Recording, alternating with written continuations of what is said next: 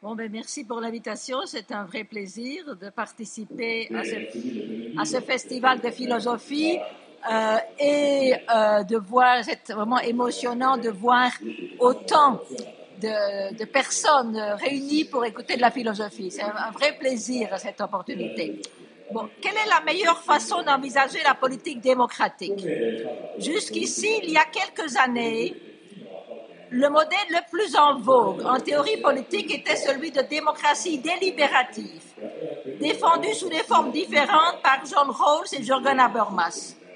Mais un autre modèle qui propose de concevoir la démocratie de façon agonistique est en train de gagner de l'influence. Il me semble important de développer, je vais développer en fait ma position de démocratie agonistique et je vais aussi indiquer les différences qu'il y a entre d'autres euh, théoriciens qui aussi défendent une, conception agonistique, parce qu'il y a plusieurs conceptions de, la démocratie agonistique.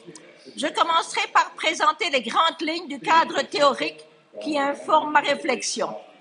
J'ai proposé de distinguer entre le politique, qui est lié à la dimension d'antagonisme qui existe dans les rapports humains, antagonisme qui se manifeste de façon politique dans la construction du rapport ami-ennemi et qui peut émerger à partir d'une grande diversité de rapports sociaux. Donc ça, c'est le politique. Et la politique, qui, elle, vise à établir un ordre, à organiser la coexistence humaine dans des conditions qui sont toujours conflictuelles, car traversées par le politique. On retrouve cette distinction entre le politique et la politique dans les autres théories agonistiques, mais pas toujours avec la même signification. On peut en fait distinguer deux conceptions opposées de ce qui constitue la spécificité du politique. Il y a d'un côté ceux pour qui le politique fait référence à un espace de liberté d'agir en commun. On appelle ça la conception associative du politique. Et il y a ceux pour qui la politique, c'est le lieu d'un conflit et de l'antagonisme. C'est dans cette deuxième perspective, qui est désignée du terme de dissociative, que s'inscrit mon travail. Et je vais montrer comment c'est sur ce point que se situe la divergence fondamentale entre les différentes théories agonistiques. Une des thèses principales que j'ai défendues dans mes travaux, c'est que les questions proprement politiques impliquent toujours des décisions qui exigent de faire un choix entre des alternatives qui sont indécidables d'un point de vue strictement rationnel. C'est là quelque chose que la théorie libérale ne peut pas admettre, car elle envisage le pluralisme d'une manière inadéquate. Elle reconnaît que nous vivons dans un monde où coexiste une multiplicité de perspectives et de valeurs, et elle accepte qu'il est impossible à chacun de nous, pour des raisons qu'elle croit empiriques, de toutes les adopter. Mais elle imagine que, mises ensemble, ces perspectives et ces valeurs constituent un tout harmonieux et non conflictuel. C'est pourquoi ce type de pensée est incapable de rendre compte du caractère inéluctablement conflictuel du pluralisme, qui découle de l'impossibilité de réconcilier tous les points de vue, et c'est ce qui l'a conduit à nier le politique dans sa dimension antagoniste. Mon modèle de démocratie agonistique postule qu'il existe une forme de négativité radicale et que la société est nécessairement divisée et que c'est uniquement lorsqu'on prend en compte le politique dans sa dimension d'antagonisme, que l'on peut saisir le défi auquel est confrontée la politique démocratique. La vie publique ne pourra jamais faire l'économie de l'antagonisme, car elle concerne l'action publique et la formation d'identité collective. Elle vise à constituer un nous dans un contexte de diversité et de conflit. Or, pour constituer un nous, il faut le distinguer d'un eux. Et la question cruciale d'une politique démocratique n'est pas d'arriver à un consensus sans exclusion, parce que cela reviendrait à la création d'un nous qui n'aurait pas comme corrélat un eux, mais de parvenir à établir la distinction nous-eux d'une manière qui soit compatible avec le pluralisme. Selon le modèle de pluralisme agonistique que j'ai élaboré dans certains livres de Democratic Paradox et On the Political, ce qui caractérise la démocratie pluraliste, c'est d'instaurer une distinction entre les catégories d'ennemis et d'adversaires. Cela signifie qu'à l'intérieur du nous, qui constitue la communauté politique, l'opposant ne sera pas considéré comme un ennemi à abattre, mais comme un, adversaire dont l'existence est légitime. Ses idées seront combattues avec vigueur, mais son droit à les défendre ne sera jamais mis en question. La tâche de la politique démocratique ne consiste pas à instaurer un consensus impossible, mais à établir les institutions permettant de transformer l'antagonisme, par là j'entends la opposition ami-ennemi, en un agonisme, c'est-à-dire la confrontation entre adversaires. Une relation d'agonisme ne nie pas l'existence de l'antagonisme, car les adversaires savent qu'aucun consensus rationnel n'est possible entre eux. Ils luttent pour la victoire de leur projet, mais dans le cadre de ce que j'ai appelé un consensus conflictuel, dans lequel l'antagonisme n'est pas éliminé, mais pour ainsi dire sublimé. La catégorie de l'ennemi ne disparaît pas pour autant, car elle continue à être pertinente par rapport à ceux qui, parce qu'ils mettent en question les principes mêmes de la démocratie pluraliste, ne peuvent pas faire partie de l'espace agonistique. Une fois que l'on a ainsi distingué entre antagonisme, hein, donc euh, rapport ami-ennemi, et l'agonisme, rapport entre adversaires, on est en mesure de comprendre pourquoi l'affrontement agonistique, loin de représenter un danger pour la démocratie, est en réalité sa condition même d'existence. La démocratie ne peut certes survivre sans certaines formes de consensus qui doivent porter sur l'adhésion aux valeurs éthico-politiques qui constituent ces principes de légitimité et sur les institutions dans lesquelles elles s'inscrivent. Mais elle doit aussi permettre au conflit de s'exprimer et cela requiert que les citoyens aient vraiment la possibilité de choisir entre de réelles alternatives. C'est cela que désigne l'idée de consensus conflictuel. Il est nécessaire à ce point d'introduire la catégorie d'hégémonie qui va nous permettre de rendre compte de la nature de la lutte agonistique. Pour appréhender le politique, comme possibilité toujours présente de l'antagonisme, il est nécessaire de reconnaître l'absence d'un fondement ultime et l'indécidabilité qui imprègne tout ordre. C'est précisément à cela que fait référence la catégorie d'hégémonie, qui indique que toute société est le produit de pratiques qui visent à instituer un ordre dans un contexte de contingence. Tout ordre social est donc de nature hégémonique et son origine est politique. Le social est ainsi constitué de pratiques hégémoniques sédimentées, c'est-à-dire de pratiques qui occultent les actes originaires de leur institution politique contingente et qui apparaissent comme si elles procédaient d'un ordre naturel. C'est ce que cette perspective révèle, c'est que tout ordre résulte de l'articulation temporaire et précaire de pratiques contingentes. Les choses auraient toujours pu être différentes. Et tout ordre est constitué à travers l'exclusion d'autres possibilités.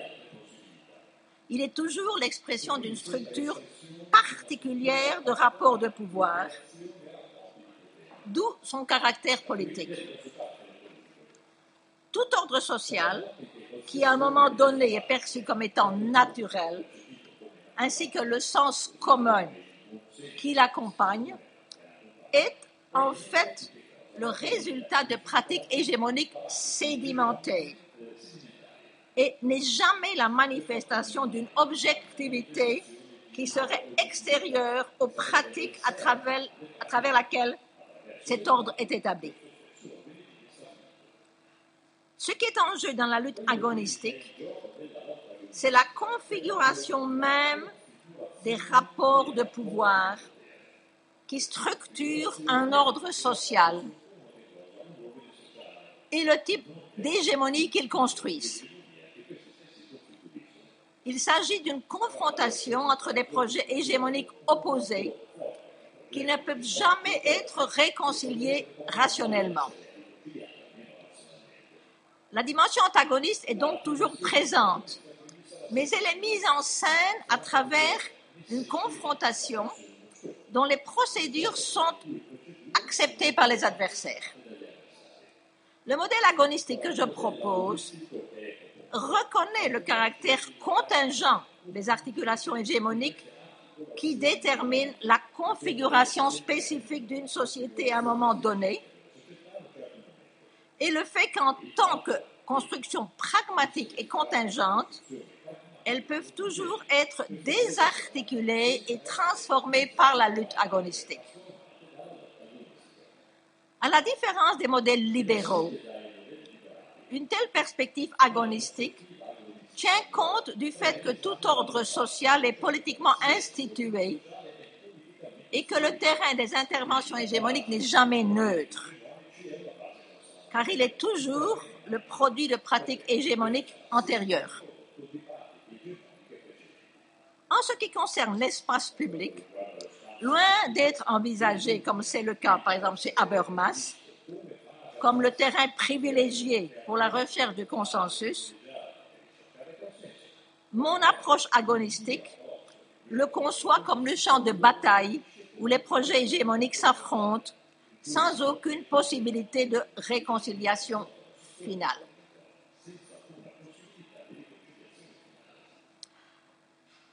Mon, désaccord avec Habermas n'est pas étonnant, vu que c'est en partie en opposition à son modèle de démocratie délibérative que j'ai développé ma conception agonistique.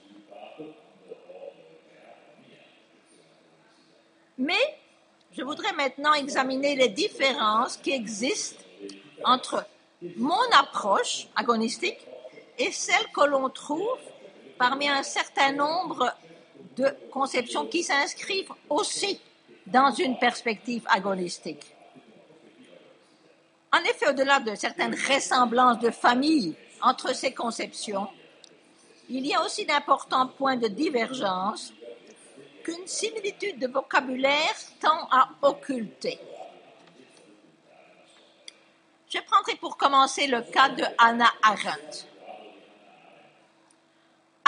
Est souvent considérée comme une représentante de l'agonisme et les références qu'elle fait à l'agone grec peuvent justifier une telle lecture.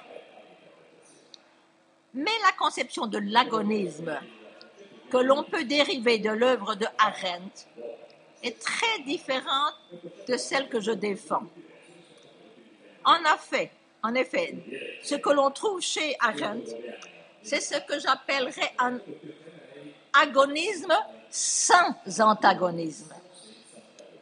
Ce que j'entends par là, c'est que s'il est certain que Arendt insiste beaucoup sur la pluralité humaine et conçoit la politique comme traitant de la communauté, de la réciprocité, d'être différents, elle ne reconnaît jamais que cette pluralité peut être à l'origine de conflits antagonistes.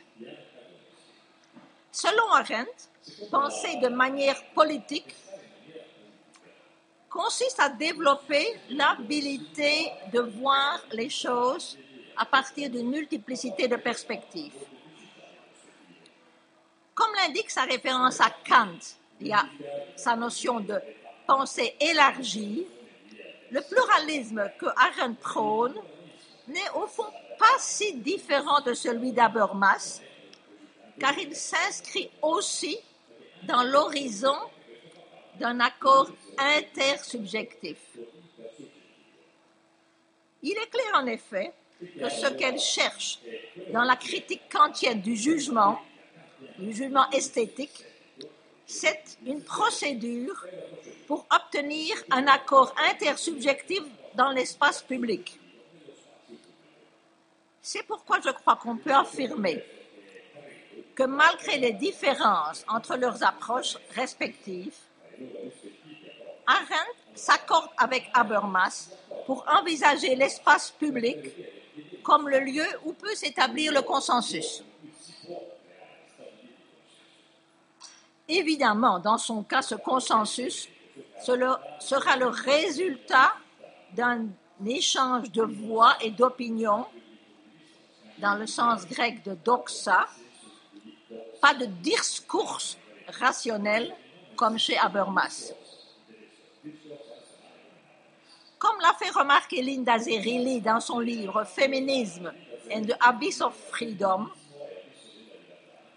tandis que chez Habermas, le consensus émerge à travers ce que Kant appelle disputieren, un échange d'arguments, d'arguments contraints par des règles logiques, pour Arendt, c'est une question de Streiten, où l'accord est produit grâce à la persuasion, pas à travers, à travers de preuves irréfutables. Mais ce qu'aucun des deux ne parvient à reconnaître, c'est la nature hégémonique de tout type de consensus en politique ainsi que le caractère inéradicable de l'antagonisme. Le moment du Widerstreit, ce que Lyotard appelle le différent. Ma conception de l'agonisme doit aussi être distinguée de celle clairement influencée par Arendt que l'on trouve chez Bonnie. C'est une, une, théoricienne euh, féministe euh, aux États-Unis. Dans son livre Political Theory and the Displacement of Freedom, Honig reproche aux conceptions libérales d'être trop consensuelles et elle met en avant le potentiel d'émancipation de la contestation politique qui permet de questionner les pratiques établies. Elle défend une conception de la politique centrée sur la virtu et au cœur de laquelle elle place la contestation agonistique, grâce à laquelle les citoyens sont capables de maintenir ouvert un espace de débat et d'empêcher que soit mis un terme à la confrontation des positions. Ce qui est central dans la lutte agonistique, comme la conçoit Onic, c'est la mise en question permanente des identités et des idées dominantes. C'est ainsi que dans un article institué towards an agonistic feminism, Arendt and the Politics of Identity, Bonnick déclare que l'importance de l'œuvre de Hannah Arendt pour les féministes est de leur procurer une politique agonistique de la performativité, tout en reconnaissant qu'Arendt elle-même ne s'est jamais identifié au féminisme, Bonnick affirme que sa politique agonistique de performativité est cruciale pour la politique féministe parce qu'elle permet d'envisager le féminisme comme le lieu d'une contestation sur la signification, la pratique et la politique du genre et de la sexualité. l'appropriation des idées d'Arendt devrait, selon Onick, permettre aux féministes de comprendre que les identités sont toujours produites de manière performative et de mettre ainsi en question les positions de sujets existantes et de libérer l'identité de la femme des catégories restrictives dans lesquelles on essaye de l'enfermer. L'idée d'une identité qui conviendrait aux femmes et qui devrait servir de point de départ de la politique féministe est ainsi remplacée par une multiplicité d'identités qui sont constamment produites dans un espace agonistique, ce qui ouvre la voie pour l'émancipation féminine. Comme on le voit, la lutte agonistique, selon Onick, se réduit au moment de la contestation. Ce qui est important pour elle, c'est de garantir l'expression de la pluralité et d'empêcher que ne soit mis un terme au processus de questionnement.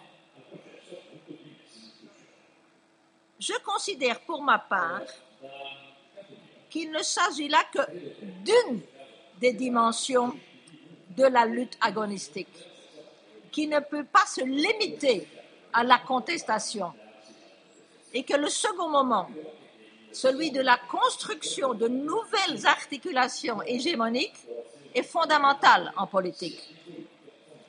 C'est pourquoi j'estime que la conception de l'agonisme telle que nous la trouvons chez Onick ne permet pas d'envisager la politique démocratique de manière adéquate. C'est un problème similaire que j'ai avec la conception de William Connolly, un autre théoricien de l'agonisme. Connolly n'est pas influencé par Arendt, mais par Nietzsche. Et il s'est efforcé de rendre la conception nietzschéenne de l'agone compatible avec la politique démocratique. Dans son livre Pluralisme, il plaide en faveur d'une radicalisation de la démocratie grâce au développement parmi les citoyens d'un nouvel ethos démocratique. Cet ethos, il le conçoit sur le mot d'un engagement permanent dans une contestation agonistique qui devrait rendre impossible toutes les tentatives de clôturer le débat. La notion centrale des travaux de Connolly est celle de respect agonistique, qu'il présente comme naissant de notre condition existentielle commune liée à la lutte pour l'identité et la reconnaissance de notre finitude. Le respect agonistique constitue pour Connolly la vertu cardinale du type de pluralisme qu'il prône. Et il y voit la vertu politique la plus importante dans le monde pluraliste où nous vivons aujourd'hui. Je suis bien entendu d'accord avec Connolly quand il insiste sur le rôle que le respect doit jouer parmi les adversaires qui sont engagés dans une lutte agonistique mais j'estime qu'il est nécessaire de poser la, question des limites de ce respect agonistique. Est-ce que tous les antagonismes peuvent être transformés en agonisme? En d'autres termes, est-ce que toutes les positions doivent être considérées comme légitimes? Et faut-il leur accorder une place à l'intérieur de l'espace public agonistique? Ou y a-t-il des revendications qui doivent être exclues parce qu'elles mettent en question le consensus conflictuel qui constitue le cadre symbolique dans lequel les opposants se reconnaissent comme adversaires légitimes? Pour le dire d'une autre façon, peut-on envisager un pluralisme sans antagonisme? Voilà, à mon avis, la question proprement politique que l'approche de Connolly ne permet pas de penser. C'est la raison pour laquelle je considère que sa conception de l'agonisme, pas plus que celle de Honeck, ne peut servir comme cadre d'une politique démocratique. Pour penser et agir politiquement, on ne peut pas faire l'impasse sur le moment de la décision. Et cela requiert d'établir une frontière et de déterminer un espace d'inclusion-exclusion. Toute perspective qui élude ce moment se met dans l'incapacité de transformer la structure des rapports de pouvoir et d'instaurer une nouvelle hégémonie. Je n'ai certes pas l'intention de nier l'importance d'un éthos démocratique, mais je crois que ce serait une erreur de ramener la politique démocratique à la promotion d'une éthique de respect agonistique. Or, c'est, me semble-t-il, ce que propose Connolly. Et plutôt qu'une nouvelle conception de la politique démocratique, ce que nous trouvons chez lui, c'est une nouvelle forme d'éthique pluraliste. Une éthique qui a sans doute ses mérites, mais qui n'est pas suffisante pour envisager la nature d'une politique démocratique hégémonique et les limites que celle-ci doit imposer au pluralisme. La différence fondamentale entre ma conception de l'agonisme et celle que je viens d'examiner réside dans l'absence, dans le cas de Arendt, de Honeck et de Connolly, des deux dimensions qui sont centrales dans mon approche et qui sont pour moi indispensables pour penser le politique. L'antagonisme et l'hégémonie. L'objectif principal de ces auteurs est d'empêcher la clôture du débat et de donner libre cours à l'expression de la pluralité leur célébration d'une politique de déstabilisation ignore la phase de la lutte hégémonique qui consiste dans l'établissement d'une chaîne d'équivalence entre les différentes luttes démocratiques afin de construire une autre hégémonie. Il n'est cependant pas suffisant de déranger les procédures dominantes et de disloquer les dispositions existantes pour radicaliser la démocratie. Lorsque l'on accepte que l'antagonisme ne peut jamais être éliminé définitivement et que tout ordre est de nature hégémonique, on ne peut pas esquiver la question centrale en politique quelles sont les limites de l'agonisme et quelles sont les institutions et les configurations de pouvoir qu'il faut transformer pour radicaliser la démocratie. Cela exige d'affronter le moment de la décision et cela impliquera obligatoirement une forme de clôture. C'est seulement lorsque la division et l'antagonisme sont reconnus comme étant inéradicables qu'il est possible de penser de manière proprement politique. Cette incapacité à rendre compte de la nature de la décision politique chez les auteurs que je viens d'examiner est liée à la façon dont ils conçoivent le politique en tant qu'agir en commun et dont ils envisagent le pluralisme sous le mode de la valorisation de la multiplicité. C'est cela qui les amène à éluder le rôle constitutif du conflit et de l'antagonisme. La vision dissociative du politique, qui est celle dans laquelle s'inscrit mon travail, reconnaît au contraire le caractère constitutif de la division sociale et l'impossibilité d'une réconciliation finale. Les deux conceptions affirment que dans la démocratie moderne, le peuple ne peut plus être considéré comme un, mais alors que dans la première perspective, il est vu comme étant multiple, dans la seconde, qui est celle que je défends, il est appréhendé comme divisé.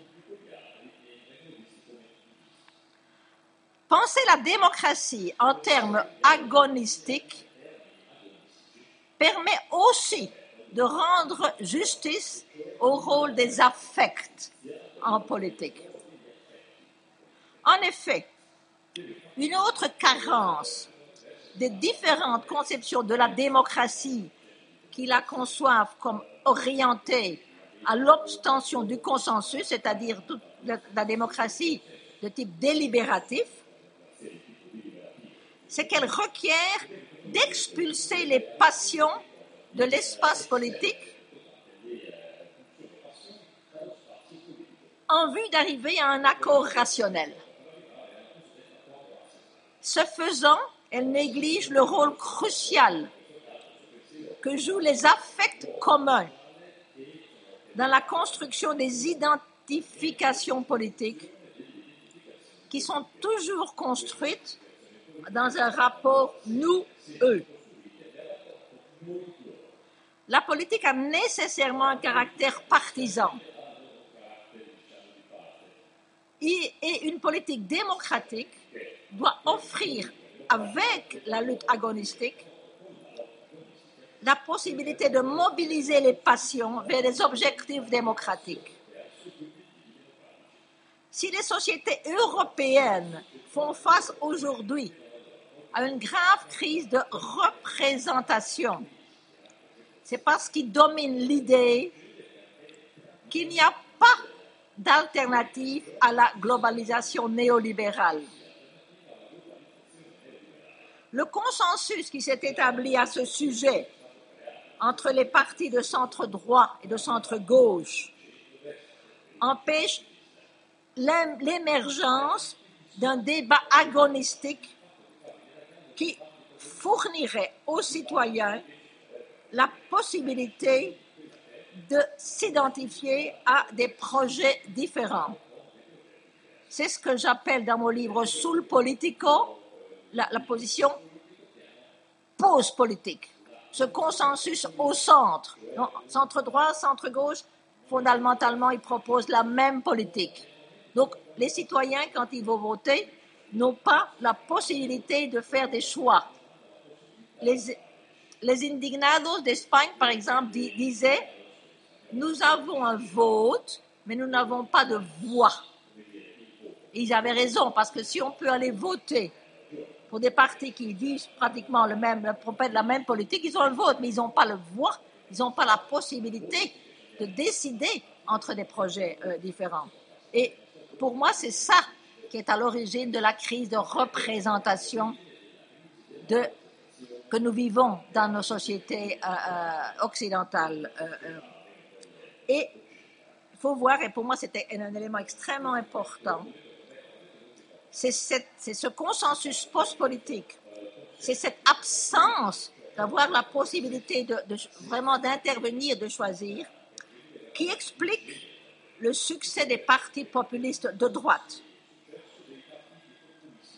Parce que ces partis sont souvent les seuls à rejeter le consensus post-politique, à dire qu'il y a une alternative et qui vont offrir aux citoyens, au peuple, la possibilité de, s'exprimer. Et ce sont aussi, en général, les seuls partis qui s'adressent aux affects, qui essayent de mobiliser les passions à travers, bien entendu, l'idée de peuple. Alors, ils les mobilisent, bien entendu, dans, une position à travers un vocabulaire euh, en général de type xénophobe. Mais la façon de lutter contre leur progression.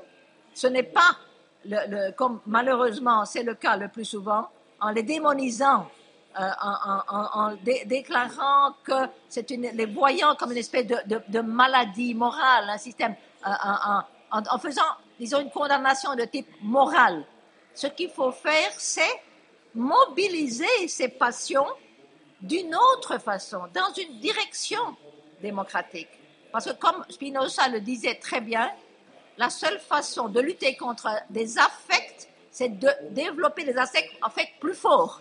Ce n'est pas à travers des, raisonnements euh, euh, euh, de type rationaliste qu'on va lutter contre la, façon dont les partis populistes de, de droite mobilisent les affects. C'est en créant des affects plus forts qui mobilisent les passions vers la justice sociale, vers l'égalité. C'est comme ça qu'on peut lutter contre ces, euh, partis.